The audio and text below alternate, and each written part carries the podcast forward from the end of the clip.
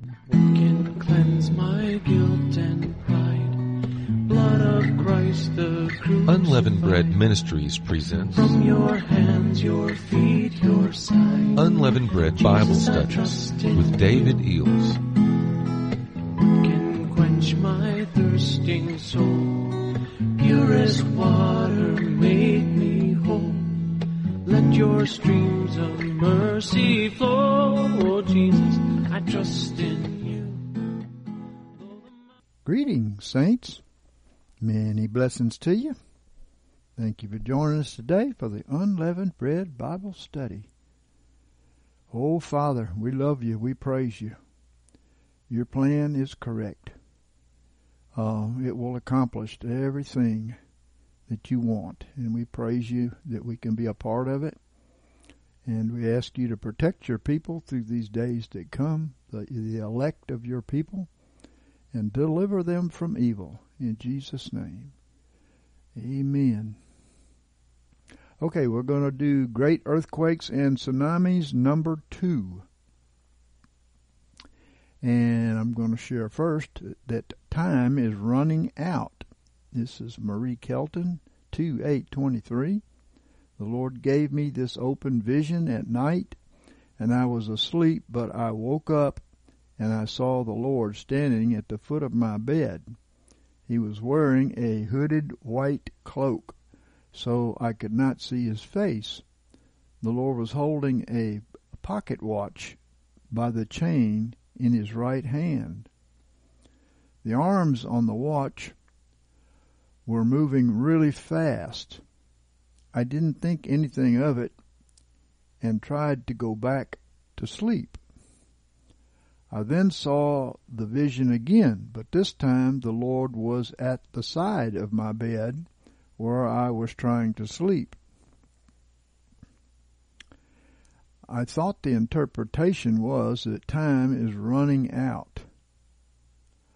Um, well, I believe time is fast running out before the Lord's mighty judgments and um, the man child is coming to choose the bride at the time of the earthquakes that are already beginning. Yeah. We're going to share this revelation. It's called uh, San Francisco Golden Gate Bridge Quake. Uh, Michael Boldea Jr., 2 3 2006. And he gives Isaiah Oh no, that's mine. I did this. Isaiah 24, 19 through 20. The earth is violently broken. The earth is split open. The earth is shaken exceedingly. The earth shall reel to and fro like a drunkard and shall totter like a hut.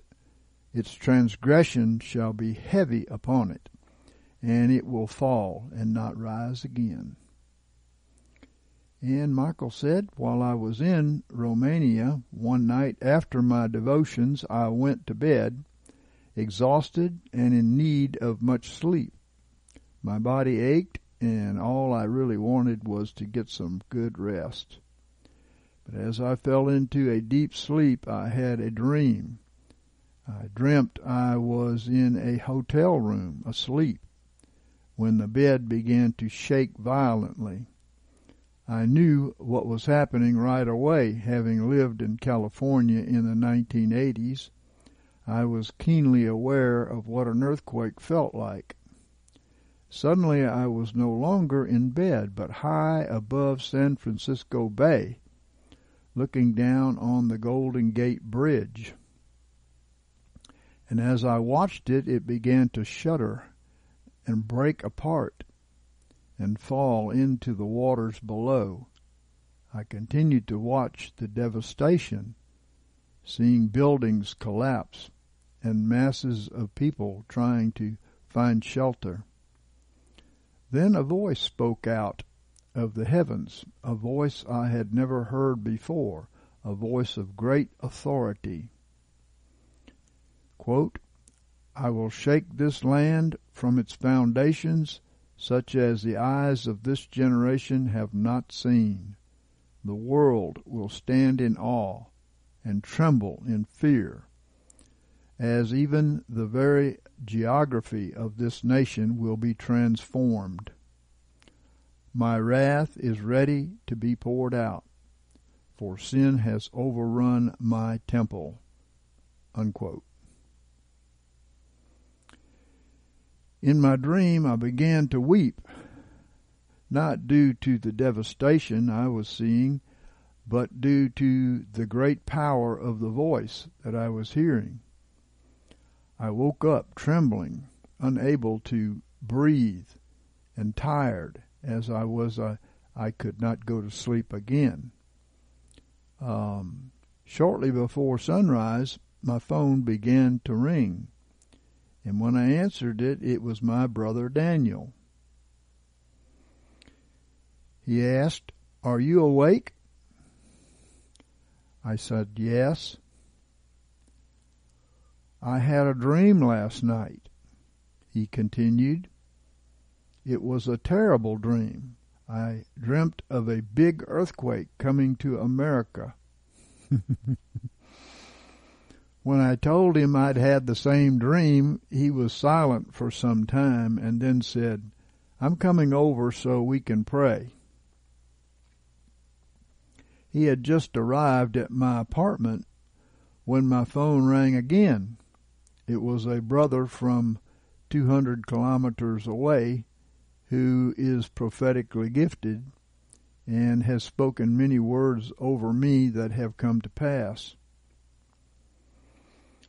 Is this Mike? he said. And when I answered in the affirmative, he said, I had a dream last night and I felt I needed to call and tell you about it. I dreamt of a terrible earthquake in your country. I saw a big bridge that was that just collapsed.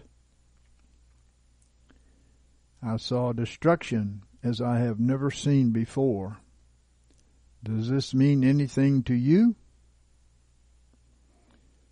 Well, it took me some time to find something to say. I was speechless and and could find no words. On the same night, three different people had the same dream with the same vivid details. Knowing that the brother had a prayer group that met nightly, I asked him to remember America in their prayers whenever they prayed, and he said he would. Before he hung up, he said, Mike, I've had many dreams in my life. The Lord willed it so, but none has scared me as the dream that I had last night. Only God can protect someone through something like that. There is no other hope but to run to Him. Well, amen to that.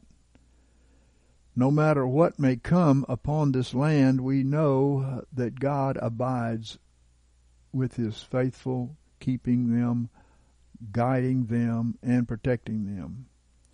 Events will begin to unfold upon this earth that will make even the mightiest of men tremble in fear. But knowing that we have a shelter from the storm, a sovereign God who watches over us, fearlessly we press on, faithful in all that He asks of us. Amen. And uh, he gives nine, Psalm 91, 7 through 11. A thousand may fall at your side, and ten thousand at your right hand, but it shall not come near you. Only with your eyes shall you look and see the reward of the wicked because you have made the Lord, who is my refuge, even the Most High, your habitation. No evil shall befall you, nor shall any plague come near your dwelling. For he will give his angels charge over you to keep you in all your ways.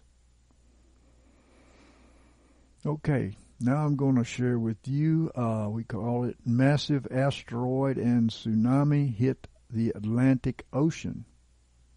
And this is from a link. I don't think the guy ever gave his name, but I'll put the link here anyway. I wanted to tell you another dream I had uh, a while back that I want to get out there. I want to get this on the web to let people pray over it. I don't know if this happens during the tribulation or before the tribulation as part of the birthing pains.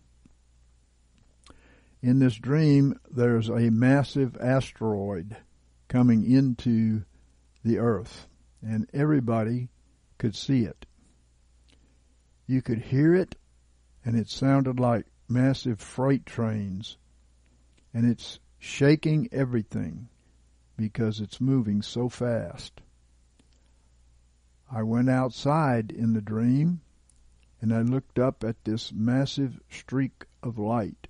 A fireball was coming out of the sky and it was moving so quick and so fast that it sounded like the whole earth was shaking. It was incredible and humongous. In the dream, the United States tried to shoot it down with a laser beam. It was moving too quick to shoot it down with a rocket, so they used this green laser beam. And they hit it. It split the rock in two. Then there was still this massive asteroid, and it busted up all uh, of the other half into little fragments. So they were left with a, still a massive asteroid coming in. The uh, massive asteroid hit by the islands of San Juan, Puerto Rico. Okay, we're familiar with that. It hit by the Bahamas, all that area. It crashed into the ocean and created a massive tsunami like I don't know, a hundred feet tall or more, and it was moving so quick and so fast that it covered the islands. Yeah, tsunamis can be six, seven hundred miles an hour. They're very fast. You can just imagine, you know, when you throw a rock into a pond, how fast that moves, right? A big rock. It moves very fast. So it covered Haiti up. It went over the top of them. I could see in the dream that these islands were completely engulfed with water.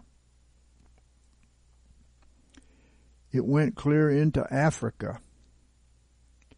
When it came into America, because it was so close, it hit Miami, it hit North and South Carolina, and all that area the main area that I was shown in the dream was the Miami area, Fort Lauderdale, and it went inland like the one that hit Japan.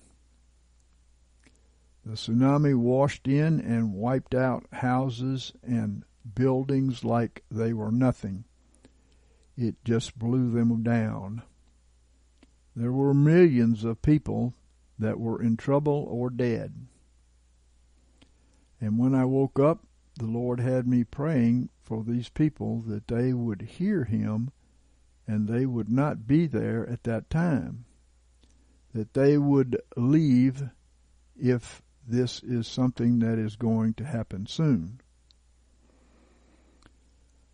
Pray for these people to get out of harm's way. This was something that had me uh, wake up in a cold sweat because it shook me. I was like, man, Lord, I, I've got to tell people about this, but I've just prayed over it until now. Uh, I felt that it was uh, going to happen, but I don't know if we can stop it or prevent it. I looked on the NASA site to see, but they didn't know this thing was coming uh, or announce it on TV it caused devastation worldwide. Okay, so I'm going to share some more of these with you. Uh, what he saw could have been a piece of the original rock. Um, okay, and um, I don't know whether the uh, laser shot at it was uh, symbolical or or not. But I'm sure it's it was so descriptive here of the rest of the revelations that it's it's got to be part of it. Anyway, the West Coast Tsunami and Loss of Freedom is the name of the next one that was given to Doug Hanson, 7 9 2015. He said, This is a dream my friend had the day after gay marriage was legalized nationwide by the Supreme Court. Well, some of us remember that, you know. Uh, the sins of the left coast is what I call it are uh, coming to the full. He shared it with me, but wanted to remain anonymous. He lives out west in Las Vegas and has had several dreams like this. Additionally, the day before gay marriage passed, I had gone to bed that night and shut my Bible and laid it on the bed. I woke up the next morning and the Bible was opened perfectly to the first page and chapter in the book of Ezekiel. I've never had this to happen to me or nor heard of it happening. I thought, okay, God, uh, this looks like a sign to me. So I read the book. Needless to say, the first 24 chapters are about God setting judgment against Israel as, as a type of the church, I might add, for uh, its rebellion and abominations. I think this applies to the U.S. The underlying warning in the book was that judgment was set. The time for repentance was over and that God was not going to repent. Here's my friend's dream. I was coming up the California coast, as if viewing it from a plane. It was dark, yet the ocean was lit so that I could see the ocean round about the coast. And I saw the Statue of Liberty lying sideways in the water, half submerged, with her torch arm broken off. I would say this probably represents a loss of freedom um, he went on to say, I understood immediately that it meant that the United States, as we know it, and uh, our freedom had fallen. Well, you can imagine if uh, truly the left coast is the last ones to receive this uh, domino effect of the uh, earthquakes. Yep, everything was in confusion. A lot of a lot of uh, supplies that people need are not arriving, obviously. So everything appeared to be in chaos. It seemed as if the city and coast were under attack. Although all I could see was destruction, I didn't see any military or equipment, etc. Well, uh, I believe this shows the loss of liberty that this is going to bring, um, or freedom uh, due to death and loss of structure, support, food, water, electricity, uh, martial law and FEMA camps for the living. Uh, Sacramento to Seattle will be destroyed by the Cascadia Fault earthquake and tsunami with what has been known to be 30 times the power of the San Andreas fault at its worst.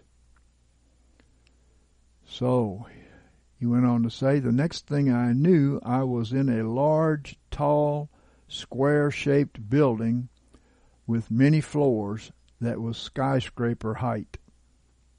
I began running up the stairs of each level and there were people standing on the stairs.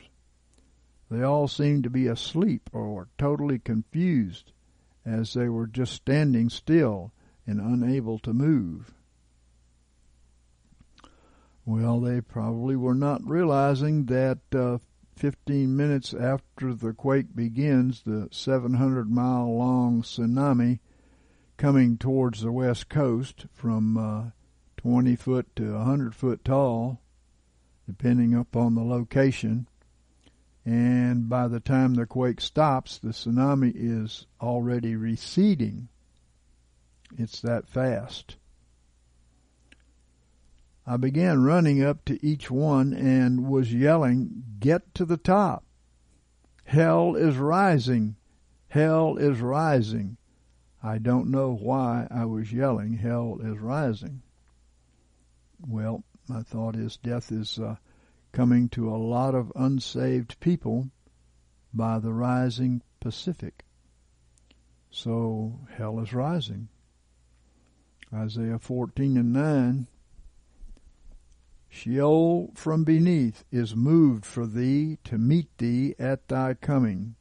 It stirreth up the dead for thee, even all the chief ones of the earth.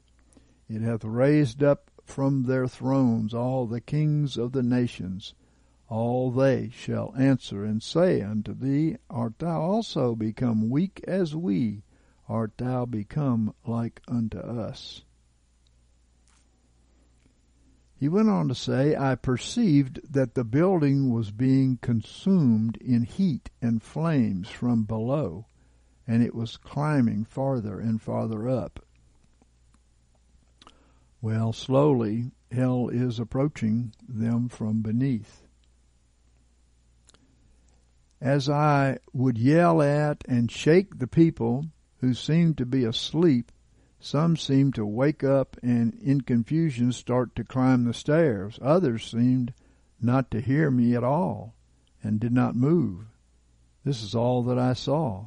To me, it was confirmation that, um, I would say, the coast, as we know it, will fall through great destruction. Interestingly, the Statue of Liberty was fallen off the coast of California. I've heard other testimonies of the Statue of Liberty fallen off the East Coast and in the Gulf of Mexico. And in my dream, it was off the west coast of California. Yeah, the, the statue was always in the water in those dreams, meaning their liberty was lost by water or tsunami. He went on to say, I believe this to mean that the destruction uh, and a loss of liberty, I might add, will come from all sides. I have been in a literal state of mourning ever since this dream that I haven't been able to shake. In all of my other dreams, the message was that there is destruction coming but God gave me absolute peace to let me know that I have nothing to fear. Seeing my country fallen, however, has indescribably saddened me. Okay. Here's another one. We called it the Great West Coast Tsunami. This was given to Chad 4 3 2011. He said, In this dream, I just had a knowing that I was in the state of Idaho. Well, Idaho is located in the Pacific Northwest region of the United States. Oregon is to the west, Washington is to the northwest, and beyond is the Pacific Ocean. So he was looking over these coastal regions. I then looked towards the west, in other words, the Pacific, and began to watch a massive wave approaching. This wave was so high that very little of the actual sky was visible above the wave. It overtook what appeared to be a smaller wave in front of it. It was not I was not afraid in this dream, but realized that I must seek high ground. I started working my way up a neighborhood street that went uphill. I knew that I must get to over a thousand feet high on this hill. Well, here's uh, Pacific Northwest 2008. And he said, In this dream, I was high above the United States. There were earthquakes all over the west coast in magnitude ranging from 3 to 6. My focus was especially on Nevada, that had a magnitude of uh, 6 plus earthquake. Well, let me say that most of Nevada is much further from the big one. Okay, so they may not feel the big quake that the people on the coast feel. Then I saw the entire Pacific Northwest covered in water. The water covered Idaho all the way to Montana's west coast. All of the high areas in these uh, three states appeared like hundreds of small islands. Well, let me just say that when a tsunami comes ashore, it could come ashore very fast, six, seven hundred mile an hour, from what I've heard. Uh, and it starts out as a tsunami, but the further it goes, the more it's just a big wave uh, of water pushing through, you know, and it slows down all the time because it spreads out and it also goes to higher ground in a lot of cases, and so it slows down. Okay. So he was not seeing what you would have seen on the coast, right? Okay, here's April 1st, 2011. I was in the ocean in a small boat, and I felt in this dream that I was a scientist studying tsunami waves. I must have known that they were coming to be way out there. The first wave in the ocean picked me high up, and I thought, wow, when this reaches land, it will be massive. Then three more waves came, the last wave being the smallest. And then a rescue helicopter came to get me. I did not want to get into the plane, but the pilot rescue person insisted. We then flew to what I thought to be uh, the nearest island. It was the island of Samoa. The island was completely destroyed. There were a few survivors. I marveled that the wave must have been high to destroy the airport control towers. The waves uh, swept the entire island. I then was in a room with the helicopter pilot. He was very distraught because his wife and baby were on the west coast. And I asked, Why don't you warn them? He responded, Where would they go? Where could they hide? Yes, that's the whole point. You know, when tsunamis coming in at six, seven hundred miles an hour, you know, and by the time you hear about it, it's on you and uh, uh, many, many people will not escape it. So it seemed it was better that they didn't know what was coming. Then we watched a news show on TV. The show was using a graphic to describe the height of these waves. It used the Eiffel Tower as a demo, showing the waves going over the Eiffel Tower. I woke up and was immediately thinking of the scripture about a woman in travail, in labor. I asked, God, why did you use this as an analogy? I felt like he asked back, what happens before a woman gives birth? I knew that her water breaks. Well, uh, if this is the water breaking, it could happen just before the man child ministry is born. I'm not saying that that would be true. I think the man child ministry is going to be born at the New Madrid. Um, but of course, the water has to come ashore and everything. I later went over to the computer and Googled the height of the Eiffel Tower, and it is a thousand and sixty-three feet high, which is uh, the second time I've had a tsunami dream giving a height of over a thousand feet.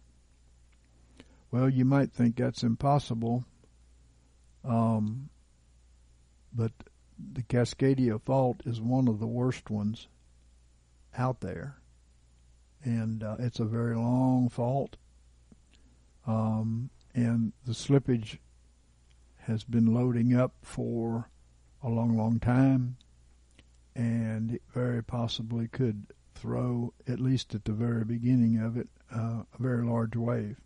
I don't know if a thousand means something more spiritual. It could. I asked the Lord if I should share this with the body or the elders, and I opened my Bible and put my finger down on the word house. Hmm. Then he has a note here. Look what made the news.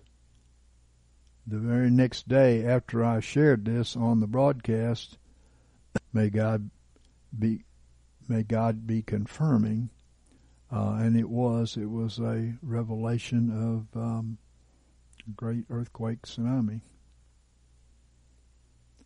Okay, we call this a ball of fire brings tsunami to the Gulf.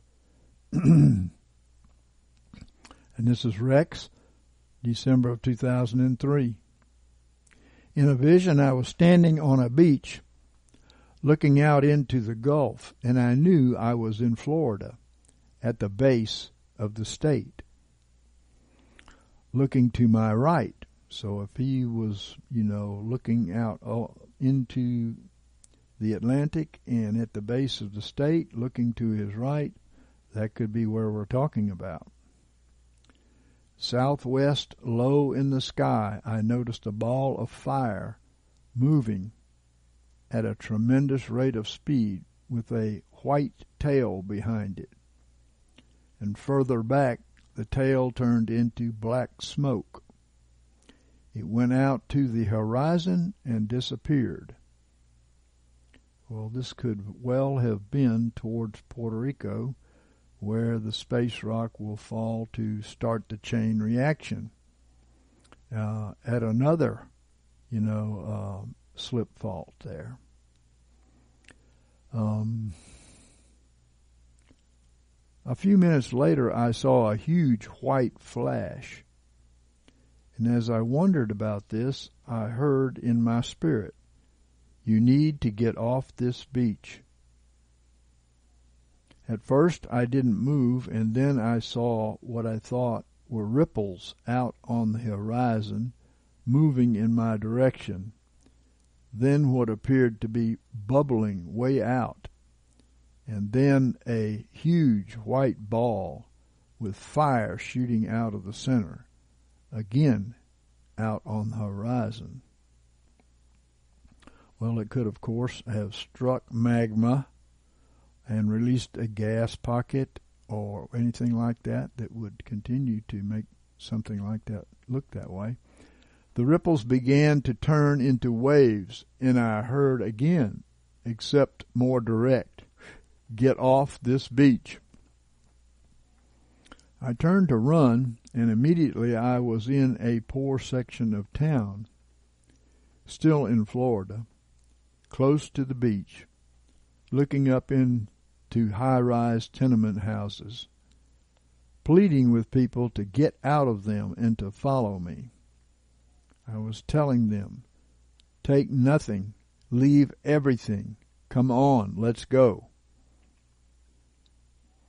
Many stuck their heads out of their windows, which you can do in the in a uh, dream, right?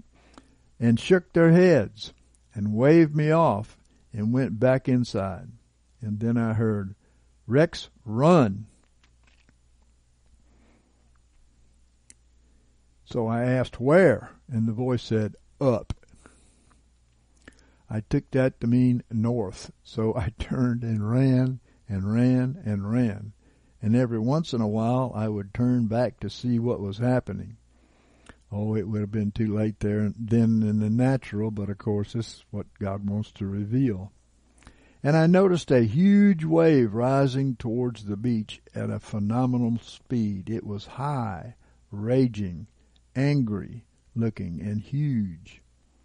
I stopped trying to get anyone to listen and started concentrating on running. Not sure how long I ran, but I ran to what I think was almost the border of Tennessee. That's probably far enough.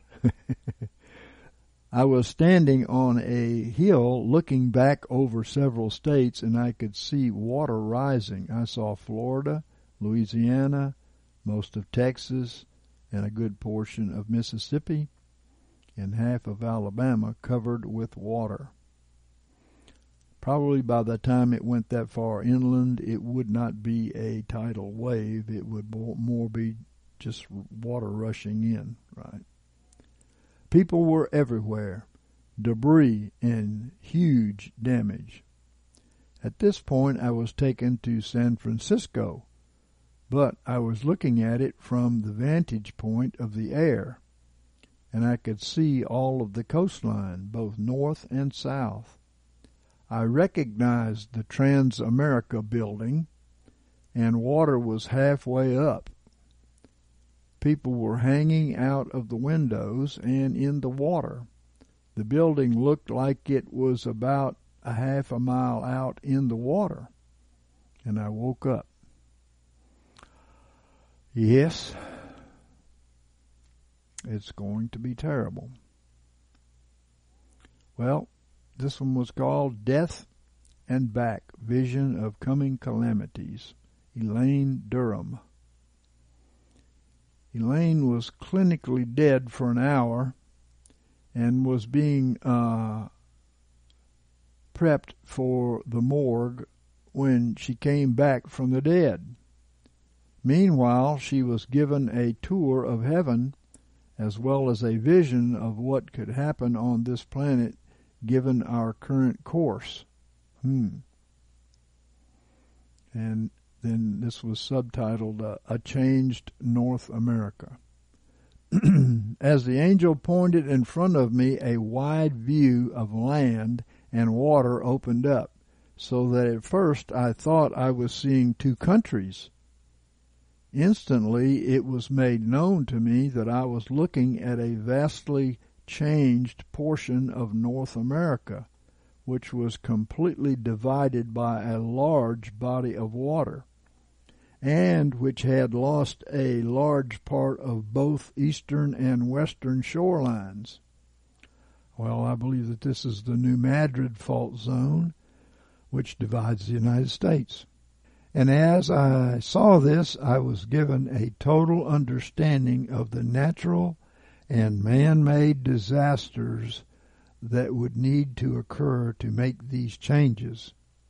And I was informed that these might or might not come to pass or according to our choices as a people, according to my choices as an individual. In this scenario, icebergs and polar ice caps were melting. Earthquakes had occurred and there had been hurricanes and fierce storms. The whole country had been ravaged by these things.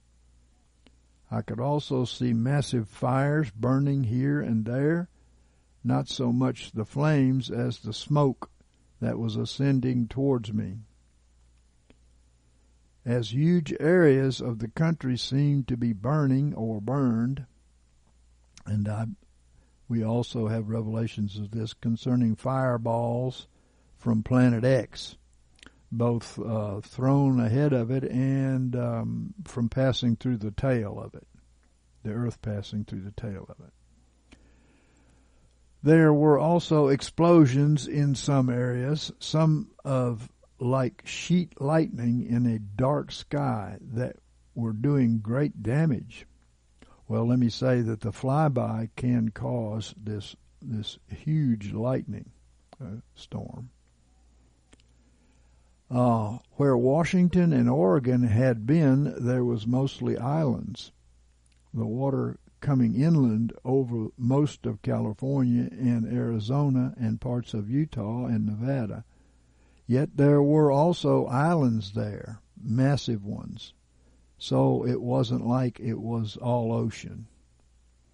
Well, like in our area here, it would look like that if a dam burst, you know, because there's lots of hills and uh, lots of valleys, and the valleys would fill in.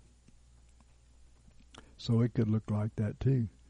So on the east coast, I saw that much of the eastern seaboard was gone, though the water did not come so far inland as it did on the west, or the left coast, as I call it. I was also aware that the southern half of Florida was underwater. I don't remember seeing anything like Central America or South America, for water surrounded what I was seeing, and I didn't really focus on what was beyond that water. Yet at the same time, I had the understanding that the waters had risen around the entire earth. Well, then that's a sign, I believe, that um, Planet X was slowing the Earth's rotation. Uh, and it has 700 extra feet of water at the equator due to centrifugal force. And uh, this water would all rush to the north and to the south if it slowed down, which I believe what usually happens is it uh, both lays down and slows down. Lays down because Planet X grabs the South Pole and pulls it towards it as it's passing between the Earth and the Sun. And that everything had changed to one degree or another. The area of water in the middle of the United States was massive and was uh, midst or most extensive in the north. There were no great lakes as I had known them, for all of them had come together into this huge sea that extended uh, northeastward into the ocean. The uh, inland sea also extended southward, filling most of the Mississippi and Missouri River valleys and widening by many, many miles the Mississippi River, where it flows into what we know as the Gulf of Mexico. This sea was so vast that I knew it could not be bridged. And so, in essence, the United States had become as two separate countries. Mm-hmm. Well, uh, we call this one tsunami flooding. Augusto Perez, 8 to 2009. I was looking at a large map of Florida and the United States when I saw water begin to come in the east coast about 15 to 25 miles inland. Some places were worse than others. I saw Jacksonville on the map and the water had come in about 25 miles inland. And as I kept looking, I saw the whole east coast of the United States being flooded the same way, as well as the rest of the continent all the way down to the very tip of South America. The ocean had come in about 25 miles, maybe more. Of course, that would depend on the shape of the coast and um, if bays and other things. It would be different in different places. So this was his interpretation. He said some kind of cataclysmic event will take place that will trigger tsunamis and cause ocean tides to flood the eastern coast of North America. I was shown the water will come 15 to 25 miles inland, varying from place to place. Everything in those areas will be underwater. And he gives Luke 21 25. And there shall be signs in the sun, and in the moon, and in the stars, and upon the earth distress of nations with perplexity the sea and the waves roaring. Mm-hmm. And this one uh, was called Great Quake and Tsunami. Shirley Hinkle, 9 1 2006. And this is a word given on 9 1 2006. Do you trust me? It's with a heavy heart that I write this. God has spoken into my heart again that the day is coming very quickly of a massive earthquake that will cause a great, massive tsunami. There is going to be massive destruction, no place to bury the dead. He said to me, It's time. Out of death will come resurrection life. Well, my thought was uh, resurrection life as a revival is coming more or less after every catastrophe like this is this happens. Right. We will be surrounded by death and destruction, but it will not come nigh unto us if we dwell in the secret place of the Most High. Great fear will come, overwhelming even the strongest. But with this, God will pour out His peace, and His perfect love will come and cast out all fear. He has set us apart to be His voice in the last days, and those who have been obedient to come out from among them and be ye separate will be blessed. Quote, when the flood of destruction comes, remember the words that I have spoken in Isaiah 54, the Lord said. Well, this chapter emphasizes endurance in trial, protection, and perfection. He went on to say, A massive flood will sweep over the land, and as in the natural, so shall it be in the spiritual. I will pour out my spirit upon all flesh. Okay.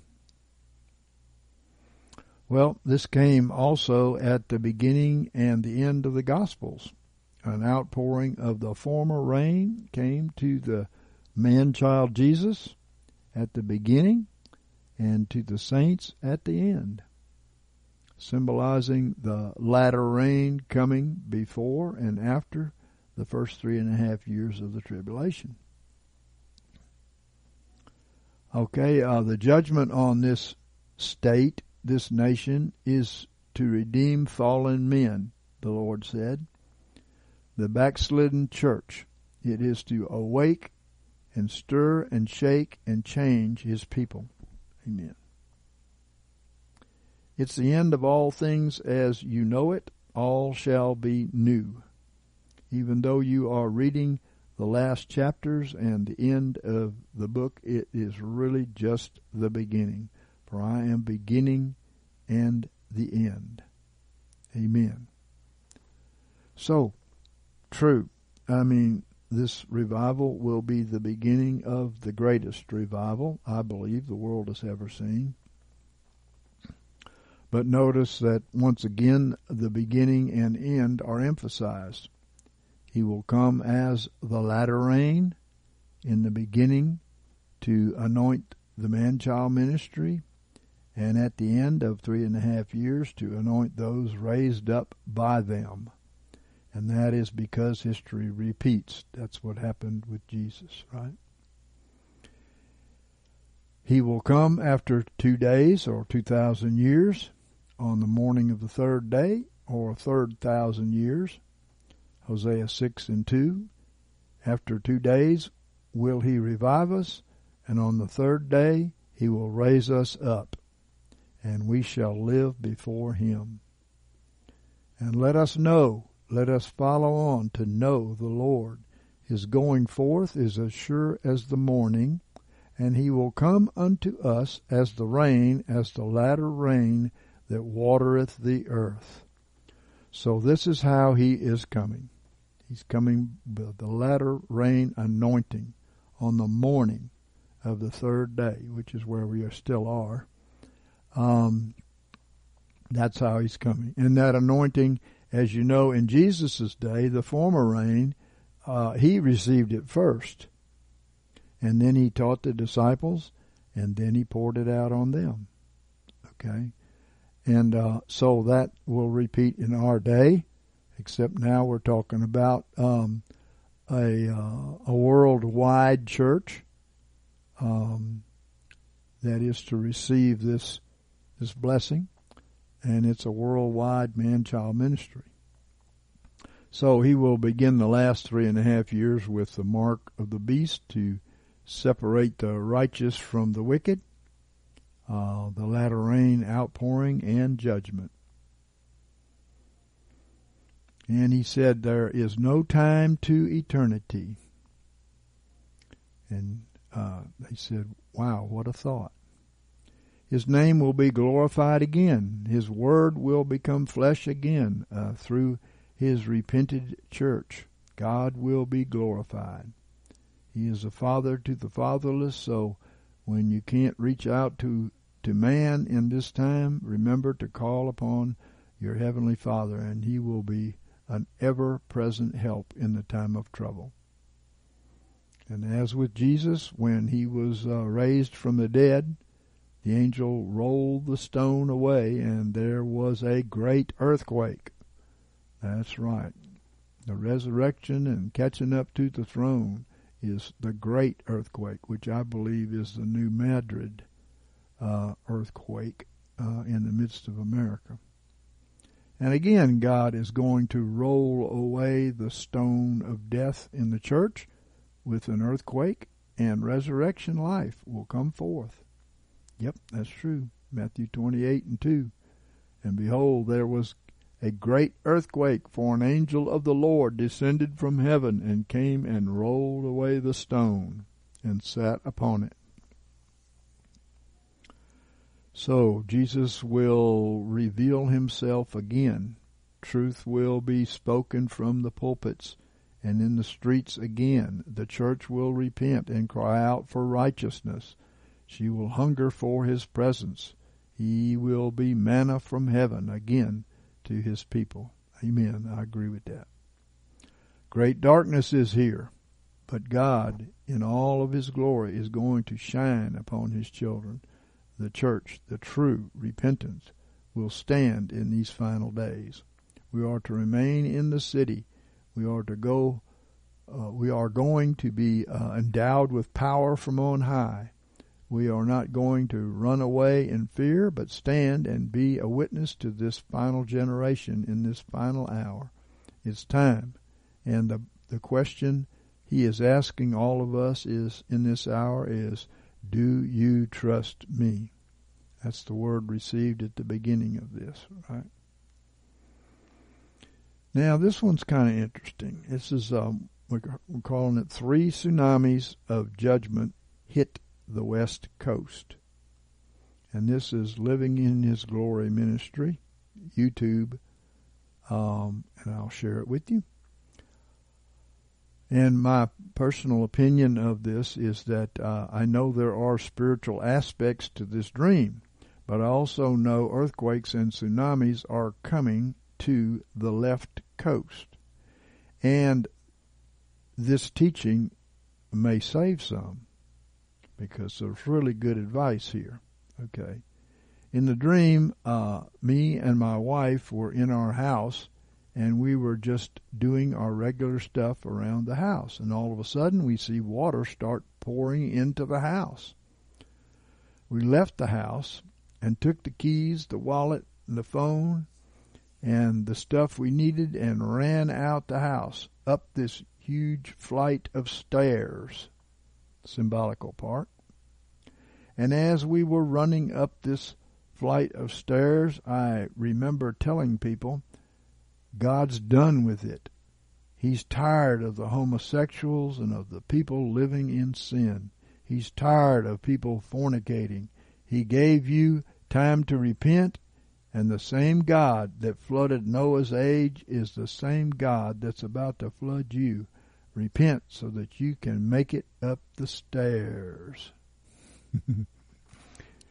okay, my thoughts was Proverbs 18 and 10 the the name of the Lord is a strong tower, and the righteous runneth into it and is safe. One place says, as set on high, right? and also 2 Peter 2 4 through 9. For if God spared not the angels when they sinned, but cast them down to hell and committed them to pits of darkness to be reserved unto judgment, and spared not the ancient world, but preserved Noah with seven others, a preacher of righteousness, when he brought a flood upon the world of the ungodly. And turning the cities of Sodom and Gomorrah, that's very fitting, into ashes, condemned them with an overthrow, having made them an example unto those that should live ungodly. For that righteous man dwelling among them in seeing and hearing vexed his righteous soul from day to day with their lawless deeds. Reminds you of the dreamer, right? Uh, the Lord knoweth how to deliver the godly out of temptation and to keep the unrighteous under punishment unto the day of judgment. So he went on, he said, When I I said this, I was referring to this long staircase that was a very tall platform. This platform just, I believe, represents fleeing to higher ground in the Lord in order to escape his judgments. The people on, on the beach were dressed however they wanted to be, and they laughed at me, as well as the rush of other people that were with me to go up these stairs. Along with the righteous, those in apostate Christianity, I might add, uh, may escape some of the initial judgments, but ultimately, without repentance, they will be judged for their idolatry with the world and its ways. So, me and my wife go up these stairs, and we were looking down from the balcony, and we saw this massive tsunami. It was as high as a skyscraper. It hit the west coast and the beaches and killed everyone on the beaches. And this is the crazy part. We were in a very, very high platform that had a staircase going up, and on the platform there was a bunch of other people we didn't know.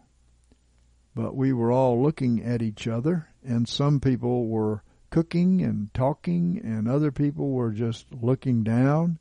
And as I uh, was with my wife, this was a massive platform like the size of a small city. So these are people, of course, that are spared, you know. Both good and bad, you know, are usually spared um, until whatever the next judgment is. Ultimately, the the righteous are going to inherit the earth, right? So, uh, my thought is uh, Psalm 9, uh, 7 to 12. But the Lord sitteth as king forever. He hath prepared his throne for judgment. And he will judge the world in righteousness. He will minister judgment to the peoples in uprightness. The Lord also will be a high tower for the oppressed, a high tower in times of trouble and they that know thy name will put their trust in thee. For thou, Lord, hast not forsaken them that seek thee. Sing praises to the Lord who dwelleth in Zion. Well, declare among the people his doings, for he that maketh inquisition for blood remembereth them. He forgetteth not the cry of the poor. In other words, he is going to take care of the wicked who oppress the poor, right? The tsunami was not high enough to reach where we were on the balcony. There was a comfortable amount of separation between us and the tsunami. So we came back down after the tsunami hit, and everybody that was on this platform came down, and uh, we go back to our regular life we went back into the house and we were talking and we went back to cooking and to our regular life. Well, this indicates that the judgments will come in waves. So then the second time, the same thing happened. We saw water coming into the house again. So we went in a hurry and drove our car, parked, and this time there's people arguing in the parking lot. And I said, Y'all just drop the argument. Let's go up to the platform quickly. Uh, and this time we didn't try to evangelize. We just ran straight up to the balcony to this platform. Well, we know there's great arguments going on out there, um, polarization of the United States, right? The tsunami was even taller this time, but the platform was taller too. Everybody was on the beach again, the same way as was the first time. And I remember thinking to myself and telling everybody around me on the platform, they just saw the first crowd get wiped out not long ago. This is ridiculous. Why don't they repent and join us? Well, I'm sure that Noah felt the same way. Yeah. Everyone on the beach were a bunch of homosexuals again, dressed real nasty, People were drinking and smoking and doing all that they wanted to do on the beach, and the wave came again and just took them all away. I saw this. Uh, you, you think that's strange, but um, that happened in Pensacola, the gay Riviera out there. You know, the waves washed totally over the island there. And, um, yeah, I saw these uh, sea creatures, uh, beasts in the waters, mingled in. And again, the platform was even higher. So once the tsunami swept everything out to sea, then we went down the platform again. And then it happened a third time. This time I remember more vividly the path that we were taking to run to the platform. And as we were running, there were people looking at us like we were crazy. I said, Y'all are crazy. You don't understand. But they just looked at us like we were out of our minds because we had everything we needed, like our IDs, our wallet, some cash, house keys, uh, in case we came back again. We just had enough to actually make it to the platform to survive on the platform. But everybody around down on the streets were just talking and so casual. But I and my wife knew in the spirit that something serious and terrible was about to hit. So we ran up to this platform the third time, and when I saw the wave coming, we were still very comfortably above the tsunami. This last tsunami was massive because the platform was shaking like an earthquake. so maybe this is the earthquake and tsunami. The others represented other judgments that were coming, obviously not just tsunamis, but it uh, it wasn't rocking but we knew that there was a seriousness to this last one. And when I woke up, I couldn't go back to sleep for a while, and I prayed about it that God would account me and my wife worthy to not go through that wave of judgment. Hmm, that's the bad one. Well, um, in Luke 21, 34 through 36, we read, but take heed to yourselves, lest haply your hearts be overcharged with surfeiting. That's kind of overindulging, right, in the ways of the world. And drunkenness and the cares of this life, that that day come on you suddenly as a snare. For so shall it come upon all them that dwell on the face of all of the earth. But watch ye, at every season making supplication that you may prevail to escape all these things that shall come to pass and to stand before the Son of Man. Well, amen. no matter what the tsunami represents. The last one could very well have been the real one we're talking about that he really wanted to escape. he said, My interpretation of the dream is that there's going to be a series of judgments that's going to be passed upon the west coast because this place where I live is full of wickedness and perversion. Yep. Okay, we call this one Escaping Martial Law and God's Tsunamis. This was given to Sandy Shaw, 8, 9, and 16.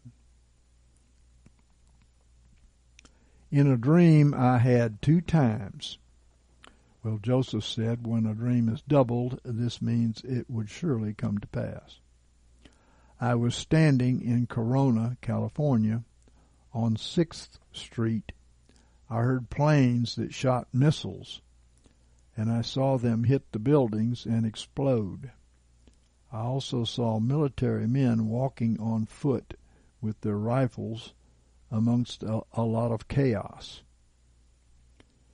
Well, I'll just give you my opinion here. The deep state military will use the chaos due to the earthquakes and tsunamis to try to bring the United States and the Christians back under their control. But for the true Christians, it will be like Pharaoh trying to recapture the Israelites at the Red Sea. The dreams have said the radical Islamists and the anarchists and the invaders over the southern border will cause chaos to help the deep state. And yes, the Chinese communists are here to cause chaos, but the biggest part of this threat has been put down by the angels, I can tell you. Uh, the dreams of their West Coast invasion of America are mostly near the end of the tribulation. Okay.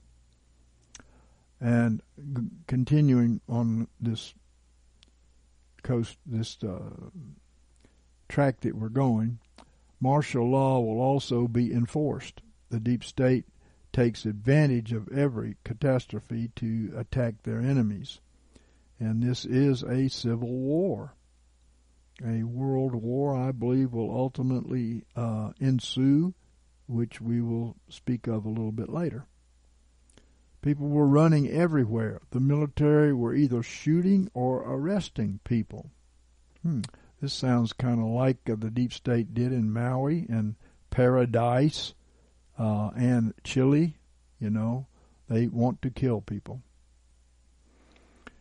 And I knew that those uh, being arrested were going to FEMA camps.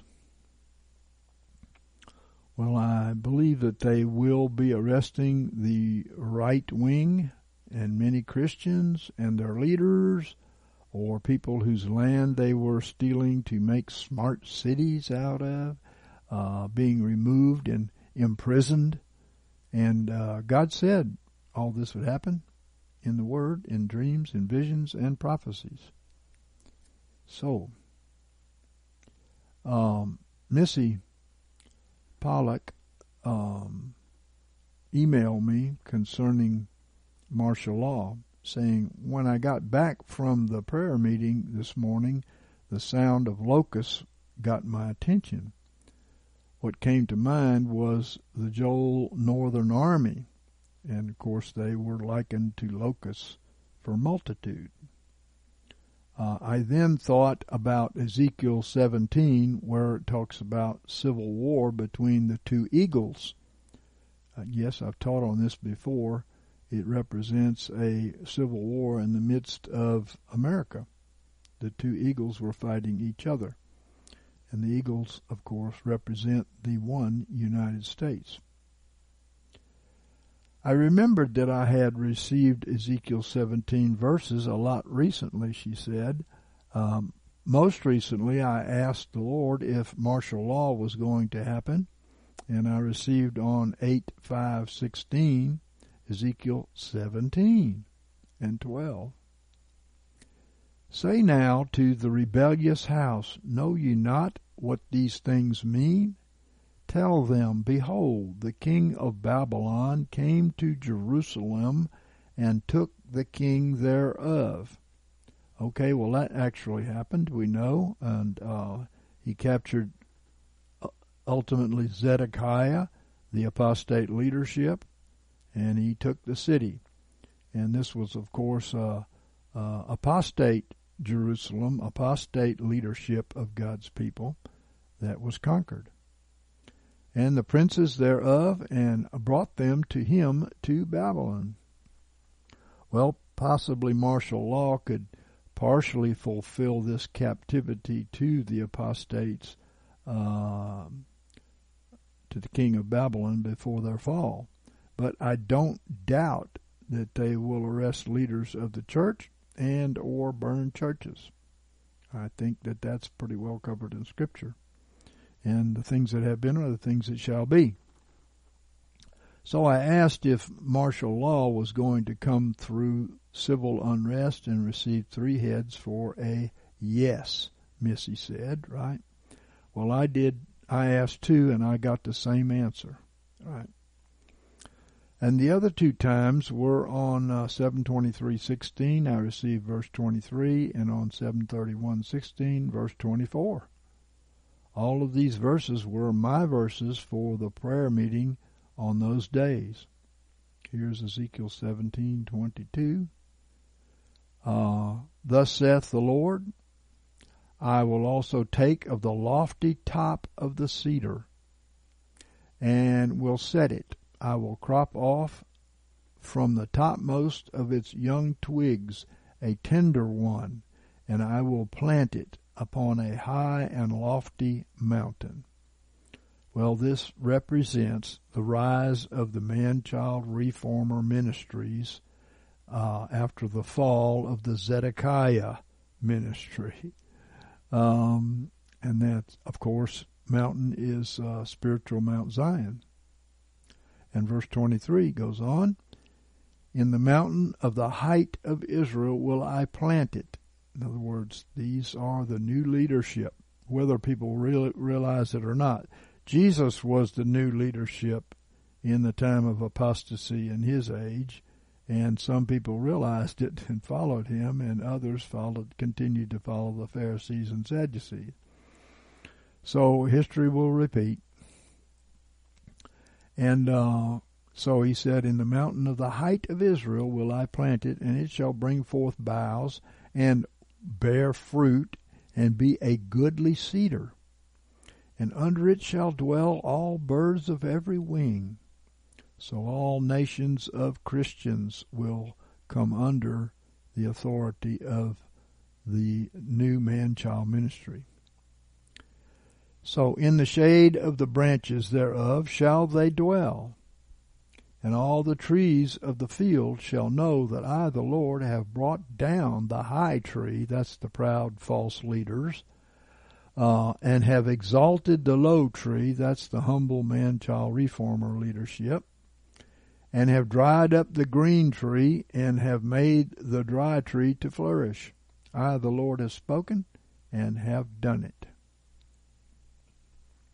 Well, let me say that after martial law takes apostate Christianity captive in parts of the country, and the government falls at the quake and tsunami on D.C. and the East Coast. I know that D.C. is pretty much empty, but uh, there's no intelligence there. That's a joke. Uh, and the East Coast and the man child government will begin to rise up for God's people, as in history. Isaiah 9 and 5 says, For all the armor of the armed man in the tumult, and the garments rolled in blood, shall be for burning, for fuel of fire. For unto us a child is born, and unto us a son is given and the government shall be upon his shoulder, and his name shall be called Wonderful Counselor, Mighty God, Everlasting Father, Prince of Peace. Well, this is a dual prophecy, as the Lord showed me, of Jesus, the man child, and Jesus in the corporate body, man child, in these days.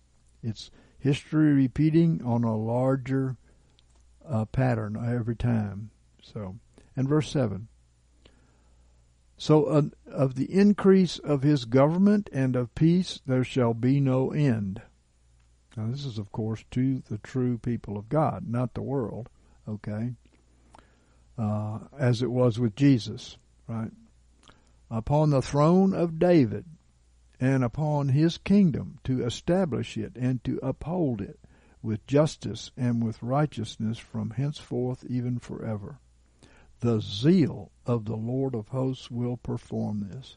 He is going to give new leadership to his people, going to bless his true people, and other people are going to see the the blessing on these people and the provision for them in the midst of troubles and turmoils and the healings and deliverances and the miracles and so on and so forth. Um, we know that the Son of God came in a body of the Son of David at the time of the Roman beast and its captivity of God's people. And history will repeat on a larger corporate scale now as Jesus comes in the man child. Amen. So, now I'm going to talk about that world war in the chaos and uh, and the wilderness. Okay. So, in the midst of the uh, earthquakes and tsunamis, the man child ministry will be anointed to conquer the deep state resurgence and lead God's people into the wilderness tribulation. I've said for a long time that I did not believe the alliance would be able to conquer the deep state alone, and they're not doing it alone, I can tell you. One day we'll be able to tell a lot more what we know about this. But Revelation 6, 2 through 4.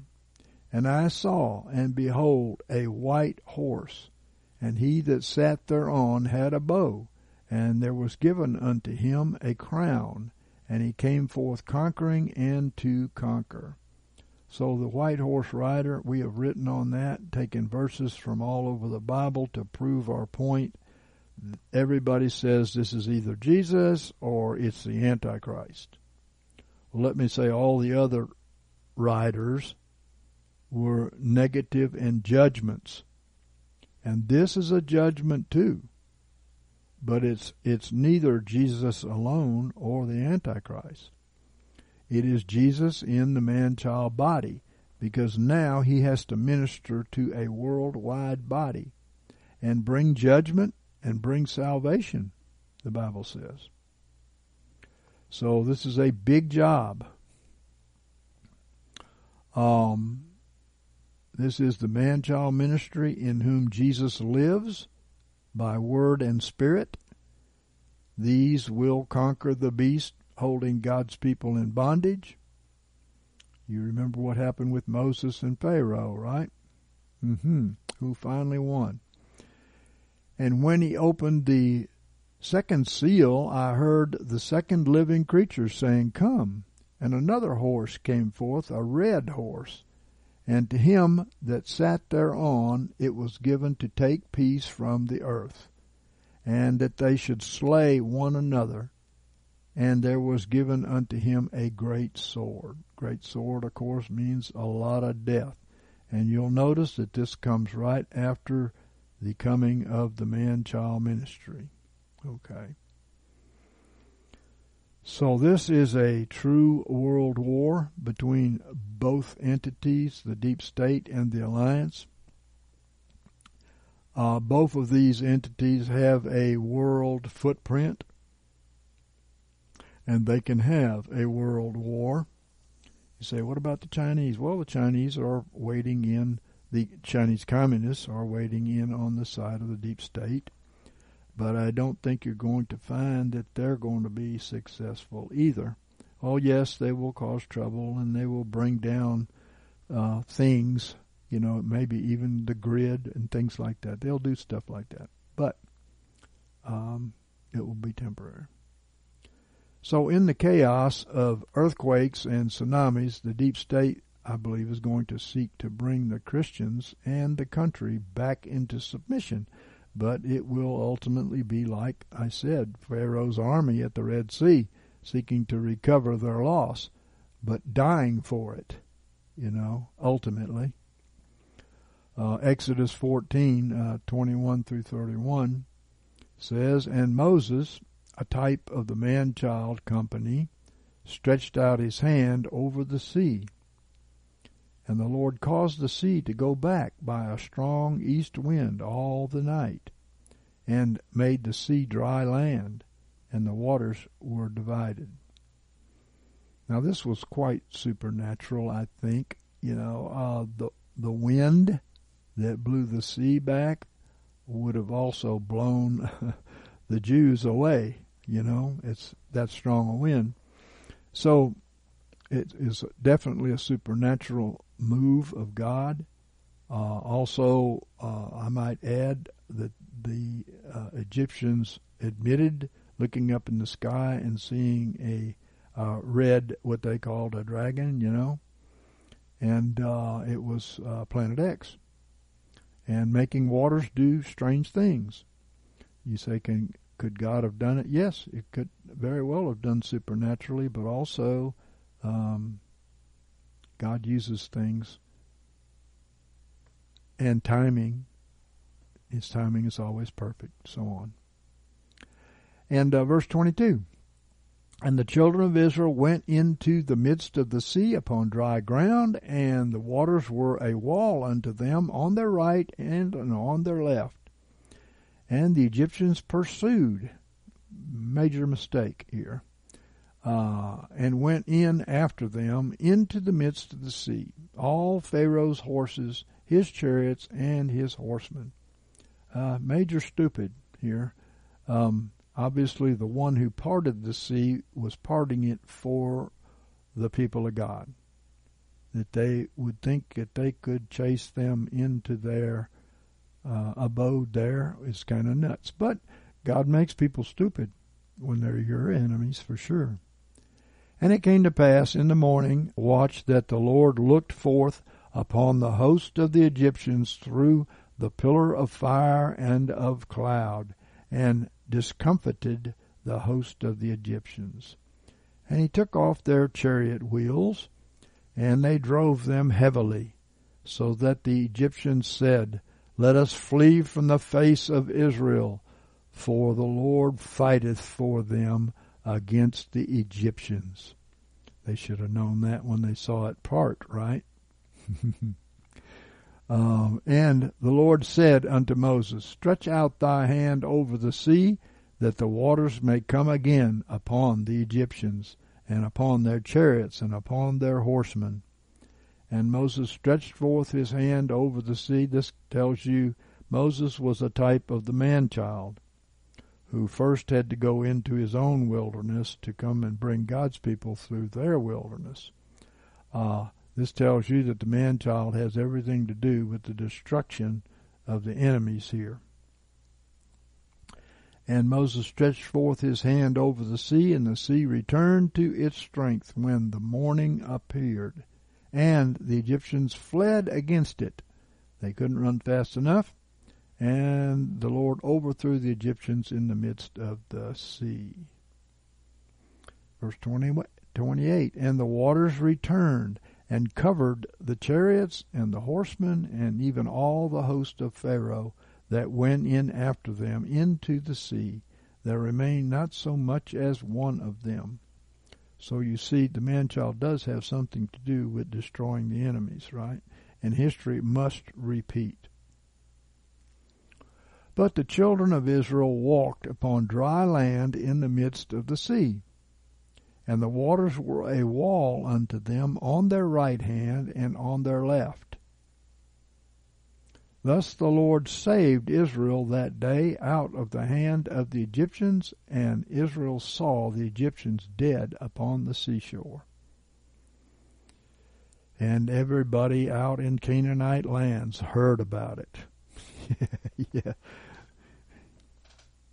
31. And Israel saw the great work which the Lord did upon the Egyptians, and the people feared the Lord, and they believed in the Lord. That's about time, you know, that they believe in a miraculous God. They have yeah, left all that with the apostles back there. It's all over back there. No, it hasn't. No, you're lying. and and his servant Moses. And from here, the Man Child Company uh, will lead the Christians worldwide into the wilderness tribulation as a larger repeat of history. And according to history, Cyrus uh, Trump will conquer deep state Babylon like the waves coming together on Pharaoh's army. The Lord in the Man Child Company will see to it. So, this destruction of the factious Edomites in the church and state who hated their brothers will ultimately come to an end by the David Manchild hands um, as history repeats. In Isaiah 62:11 we're told, Behold the Lord hath proclaimed unto the end of the earth, say ye to the daughter of Zion, Behold thy salvation cometh, Behold, his reward is with him. So the reward is for his man child and bride. These are the first fruits to uh, rebuild the kingdom. The reward is for the rebuilding of the kingdom. Uh, and his recompense before him. And of course, that's the destruction of the Edomite factions in the government and in the church. Isaiah 63, 1 through 3. Who is this that cometh from Edom with dyed garments from Bozrah, the sheepfold? That's the Edomite sheepfold. This, and of course, there is one out there in the church, even. They call it the church, but it's not, right? This that is glorious in his apparel, marching in the greatness of his strength. I that speak in righteousness, mighty to save. Wherefore art thou red in thine apparel, and thy garments like him that treadeth in the wine vat?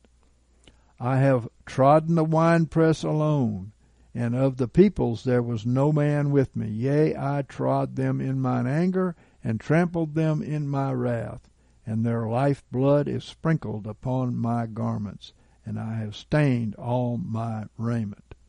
Of course, that is the Lord taking down these enemies, these Edomite enemies.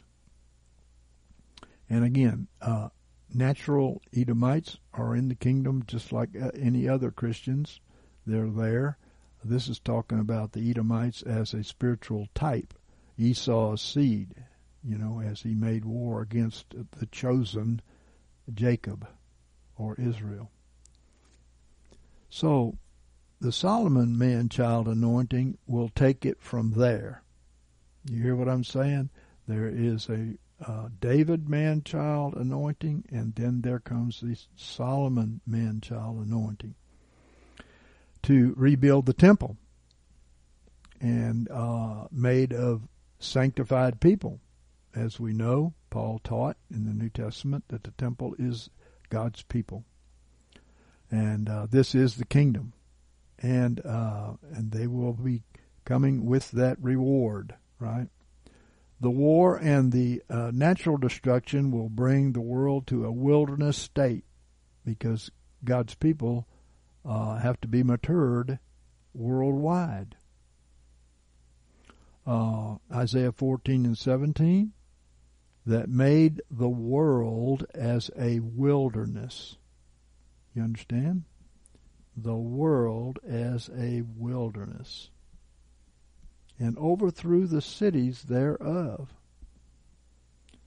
that let not loose his prisoners to their home. So, you want to know where the wilderness is? Open your door and look outside. There, that's where it will be. The world is going to be a wilderness for a worldwide people going into their wilderness to learn to trust in God and Kathleen received by faith at random Ezekiel 7:23 through 27. Make the chain, for the land is full of bloody crimes, and the city is full of violence. Wherefore I will bring the worst of the nations, and they shall possess their houses. And I will also make the pride of the strong to cease, and their holy places shall be profaned. In other words, their churches will be profaned. Destruction cometh, and they shall seek peace, and there shall be none. Mischief shall come upon mischief, and rumor shall be upon rumor, and they shall seek a vision of the prophet. But the law shall perish from the priest, and counsel from the elders. 27. The king shall mourn, and the prince shall be clothed with desolation, and uh, the hands of the people of the land shall be troubled. I will do unto them after their way. He's going to render to every man according to their works, according to what he said. And according to their deserts will I judge them, and they shall know that I am the Lord. So while the world goes to war in the flesh, we have a different war to fight, and it's against the flesh, right? Um, as Moses and Jesus went through uh, their own wilderness to overcome the devil in order to be qualified to bring God's people through the wilderness tribulation, so it will be for the man child to bring the church through tribulation. And Matthew 4 and 1, then was Jesus led up of the Spirit into the wilderness to be tempted of the devil. He was led by the Spirit to be tempted of the devil. This is our test. This is our trial. Okay? As Jesus fed the early church in the wilderness, so the latter rain church will be fed by him through the man child body. The wilderness was a place where man's works could not feed or save them. And that's all the apostate church has is false kingdoms and self works they simply do not keep the spiritual Sabbath because they will not cease from their fleshly works. But these uh, cannot save you in the wilderness, where only healings and miracles did um, and can. And provisions can. Supernatural provisions can. There will be a repeat of history. There they were to learn faith in their Savior without which we cannot be well pleasing unto God, according to the Scripture. Exodus 5 and 1. And afterwards Moses and Aaron came and said unto Pharaoh, Thus saith the Lord, the God of Israel, Let my people go, that they may hold a feast unto me in the wilderness. Well, we are going to have a feast in the wilderness. Um, the uh, seven days of the marriage feast are going to be fulfilled in the wilderness, right? He also said that they could not sacrifice to God in Egypt, meaning, of course, that under bondage to the old man and uh, building his Egyptian kingdom, uh, they they were not sacrificing unto God. It will be by grace and not by works, or it will not be acceptable to God. A few days ago, I had a vivid dream that finished with an open vision. In the dream, I saw a quarterback on one side of the football field. He was way too far from the end zone, but the clock was running down and they were about to lose the game.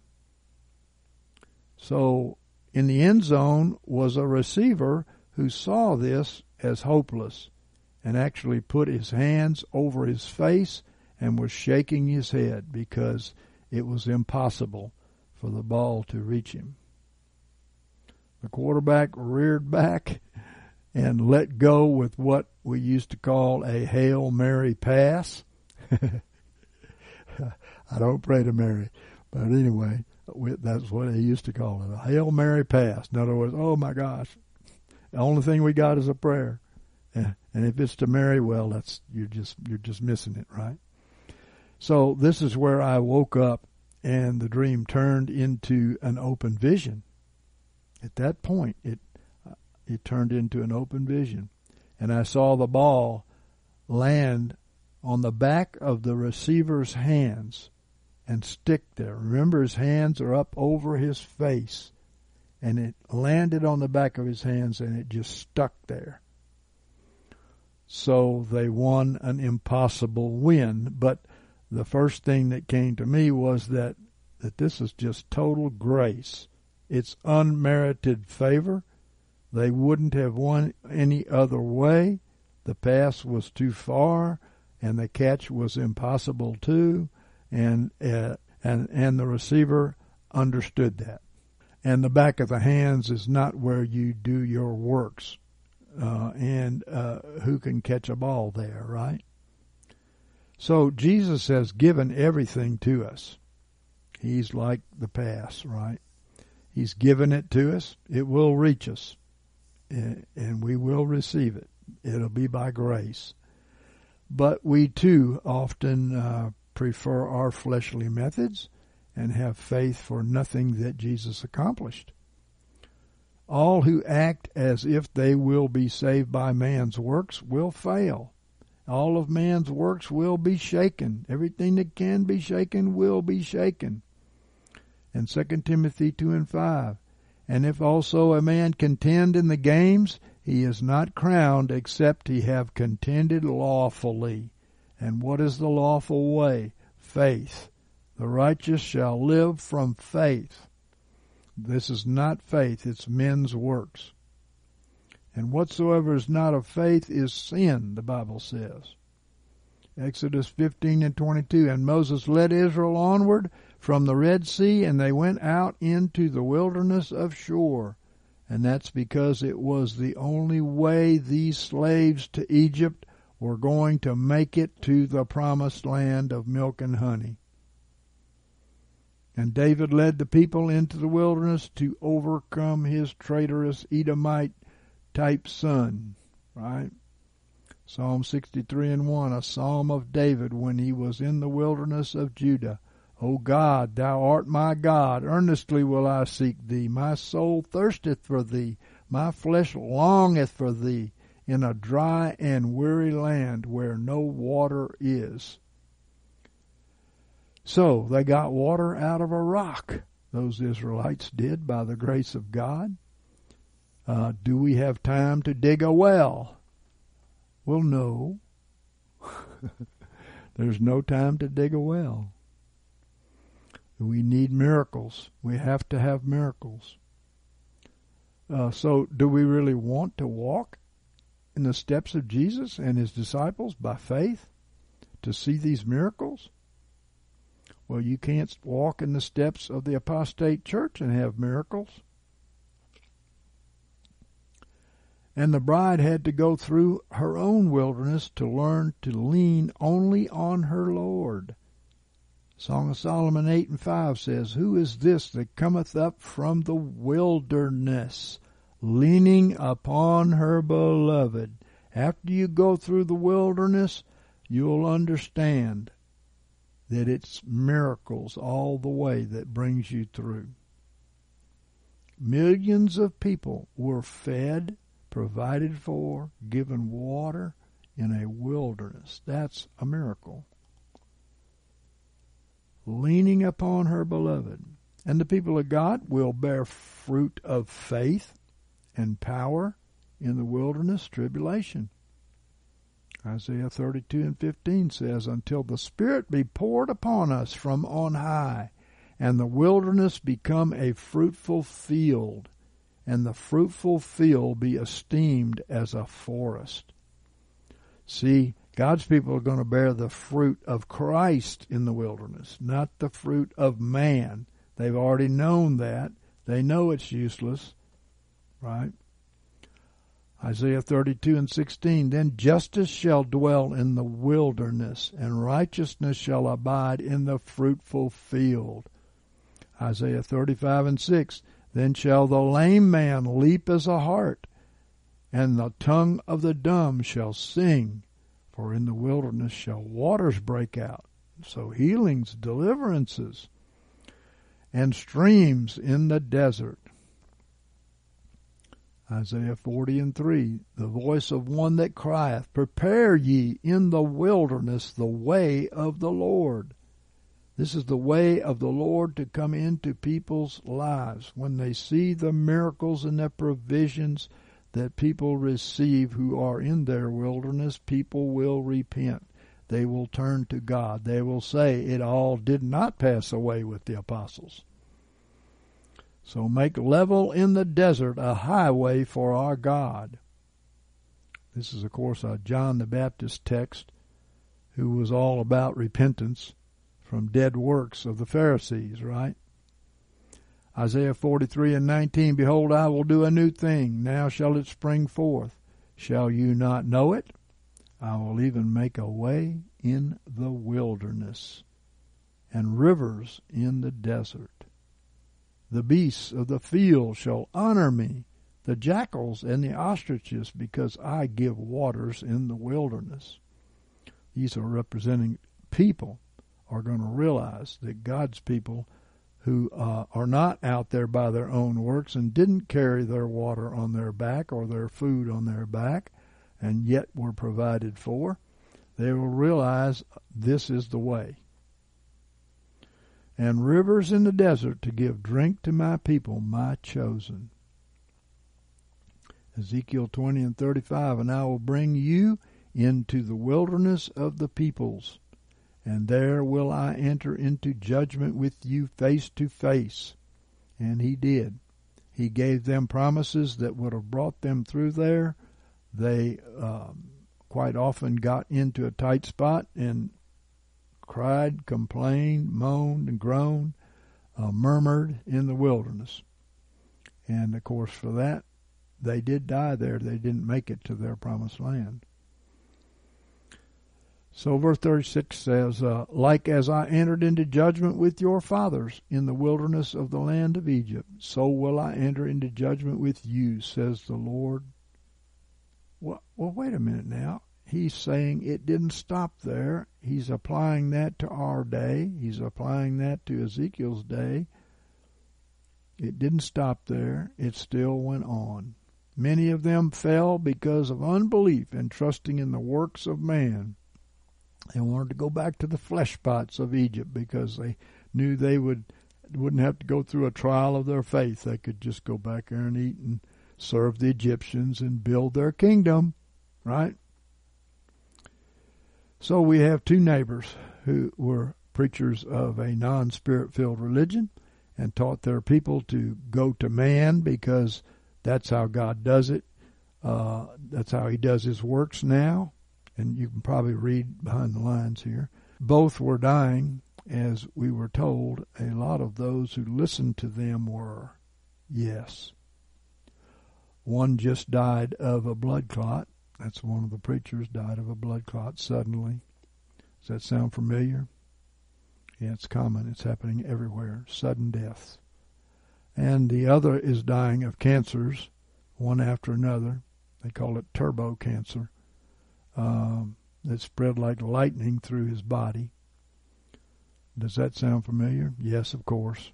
That's one of the other main manifestations of it and the one with the blood clot had just seen an astounding creative miracle happen in front of his face, and he couldn't believe it. I'll shorten it for you. The short version is this. We had a very long PVC suction line going about, um, I think it was 700 feet uh, to the pump on our property that pushed the water up our mountain. The head pressure against the pump was extreme. The pump had uh, uh, 10 stages to it. Uh, but the city backflushed the line and blew the couplings off of the PVC pipe under the ground going this 700 feet. So the pump was getting zero water. I, I know pumps. I worked for Exxon and we built pumps all the time. I was a machinist. I started out as a machinist building pumps and building motors. so I knew pumps and motors very well. So they back flushed this line with too much pressure. It might have had a water hammer too, if you know what a water hammer is, and it blew the couplings off uh, of the PVC pipe under the ground. And the ground was sand and gravel quite a bit, and the water don't come up. It never comes up. It goes down. So you don't see where the leak is. You can't go dig it up. So the pump was getting zero water. And the city man at the meter, when we started tearing into this thing, the city man came to the meter on the other end of that 700 feet. And he talked to us by phone. And he told us that the water was coming towards us wide open. He could hear it rushing through the line. But we were on the other end of the line and we had the, the pipe cut off and uh, there was not a drop coming out. It was it was just flushing out through those couplings. So the pump burned up, and the motor got water in it and went zero to ground, and just smoked. There's no repair for this. You have to rewind the motor and rebuild the pump. The pump was galled up. The wear rings on each impeller It's got wear rings, galled it up. And uh, the pump froze up, the motor burnt up, and the pipe leaked. And it couldn't be found. So, this equipment was in a concrete sarcophagus with a concrete lid to cover it. This was a literal grave and we were looking down into it feeling like the receiver out there with his hands over his face. but Jesus had a plan. oh, what came to me was let's throw the lid on it, you know, believing I had received. Let's throw the lid on this sarcophagus and go up to the house and turn the breaker on and um, and the water, and so we did. And and when we got home, I said, "Let's throw the breaker on. I'm going to take a shower." So Michael threw the breaker, and I got in the shower, and I opened the faucet, and it came full force. and I hollered at Michael, "We've got water!" so later, well, you know, that's just impossible. Uh, the head pressure against it is tremendous. I mean, uh, you have to have a check valve down at the bottom where the pump is so the water doesn't come rushing right back through there. You know, it's tremendous pressure. Uh, so the preacher asked us after we went back down there, he asked us how we fixed it because he saw the whole thing. He said, We said, God did. And we didn't fix it, God did. He didn't say a word. He just turned around and kind of wandered off, you know. Um, because, of course, they preach that it all passed away. We can't have miracles these days. So, Father gave grace through faith, a gift from God. Ephesians 2 and 7. That in the ages to come, he might show the exceeding riches of his grace in kindness towards us in Christ Jesus. For by grace have you been saved through faith. And that's not of yourselves, it's a gift of God. So even the faith that you have is a gift of God and it comes through grace. It's unmerited. He gives you the faith, He gives you the miracle. Not of works that no man should glory. Yep, with, there was nothing we could do. We knew it. It was all over. And we didn't have the money to fix anything. So, for we are his workmanship, created in Christ Jesus for good works, which God afore prepared that we should walk in them. Oh, glory be to God. Uh, if we're limited to to uh, man's works, we will not live through the wilderness. After the wilderness, one should believe in miracles because that was all that saved them. So you see, on the other side of the wilderness, the church is going to be quite changed. Jeremiah 17 and 5. Thus saith the Lord, Cursed is the man that trusteth in man. You can't break the word of God. It's all being fulfilled. Cursed is the man that trusteth in man, and maketh the flesh his arm, whose heart departeth from the Lord. For he shall be like the heath in the desert, and shall not see when good cometh, but shall inhabit the parched places in the wilderness, a salt land, and not inhabited. So it was impossible. Yeah, they got out there and by that time, they they knew they couldn't do anything. They didn't start digging a well. It was water out of the rock, right? He wanted to prove it was impossible for man. So blessed is the man that trusteth in the Lord, whose trust the Lord is, for he shall be as a tree planted by the waters, that spreadeth out its roots by the river, and shall not fear when heat cometh, but its leaf shall be green, and shall not be careful in the year of drought, neither shall cease from yielding fruit. Yep, follow the people with the miracles, the signs, and the wonders, right? Because the former rain, there was signs and wonders by Jesus. The latter rain, there's going to be signs and wonders by Jesus, except he's in a larger body of the son of David, spiritually speaking. And then Solomon ministry, where the temple gets built, right? So Hebrews 10 and 38, but my righteous one shall live by faith, and if he shrink back, my soul hath no pleasure in him. But we are not of them that shrink back unto perdition or destruction, but of them that have faith unto the saving of the soul.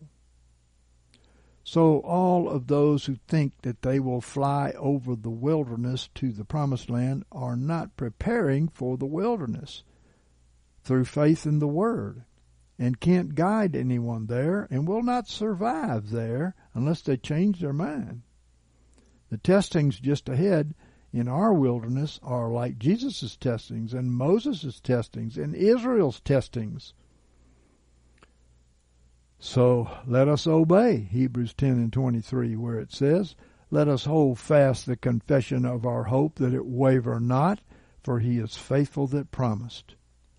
And James 1 and 2, Count it all joy, my brethren, when you fall into manifold temptations, trials, joy. Yeah, because that's where you get to see the miracles knowing that the proving of your faith worketh patience.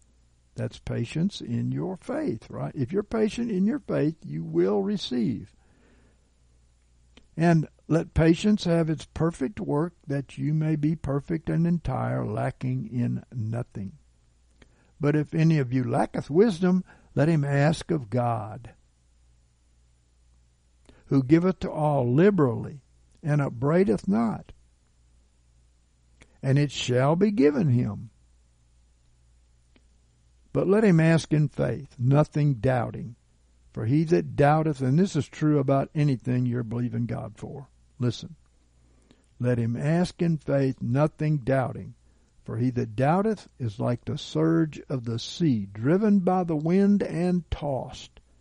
Let not that man think that he shall receive anything of the Lord a double minded man, unstable in all his ways. And Mark 11 and 23 says, Verily I say unto you, whosoever shall say unto this mountain, Be thou taken up and cast into the sea, and shall not doubt in his heart, but shall believe that what he saith cometh to pass, he shall have it. Hmm. Well, there's so much doubt and unbelief taught in the churches. that they scoff at you when you talk about miracles. Mark 11 and 24, another great one right behind it. So you speak it, and here he says, believe you've received. Therefore I say unto you, all things whatsoever you pray and ask for, believe that you receive them, and you shall have them. And whensoever you stand praying, forgive if you have aught against anyone, that your Father also, who is in heaven, may forgive you your trespasses. Yep, if you don't forgive, you're not going to have much success, I can tell you, because if you don't forgive, you are not forgiven, as Jesus said. So if we hold fast to the Word to the end of our trial, we will receive all. Hebrews 3 6 through 14 says, But Christ as a son over his house, whose house are we, if we hold fast our boldness and the glorying of our hope firm unto the end. He loves us to show faith in Him and give up faith in ourselves. Right? Wherefore, even as the Holy Spirit saith, Today, if you shall hear His voice, harden not your hearts as in the provocation, like as in the day of the trial in the wilderness where your fathers tried me by proving me and saw my works forty years. Wherefore I was displeased with this generation and said, They do always err in their heart, but they did not know my ways. And as I swear in my wrath, they shall not enter into my rest. Take heed, brethren, lest haply there shall be in any one of you an evil heart of unbelief in falling away from the living God. But exhort one another day by day, so long as it's called today, lest any one of you be hardened by the deceitfulness of sin. For we are become partakers of Christ if we hold fast the beginning of our confidence firm unto the end. Amen. Well, all right. God is so good. We just got to put our trust in Him and believe in Him, right? Amen. Thank you so much, Father. Uh, thank you for the coming wilderness that your people are going to be turned back to you. And they're all going to be full gospel Christians, full with the Holy Spirit and believing in miracles. Thank you, Father. Hallelujah. In Jesus' name. Amen. God bless you, saints. We'll do this again sometime. Bye my thirsting soul. Pure as water made me whole. Let your streams of mercy flow. Oh Jesus, I trust in you. Though the mountains fall into the sea, though the rivers rise, I still believe. For your mercy stands and your word is true. Oh Jesus trust in you.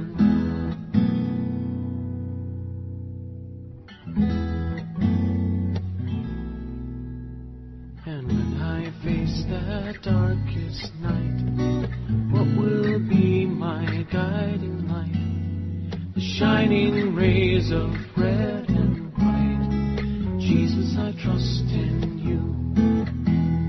Oh, sacred heart, in you I mercy seated for all time. I am yours and you are mine, Lord Jesus, I trust in you. Though the mountains fall into the sea, though the rivers rise, I still believe. For your mercy stands and your word is true, oh Jesus, I trust in you. Though the mountains fall into the sea, though the rivers rise, I still believe. For your mercy stands and your word is true, oh Jesus. My Lord Jesus.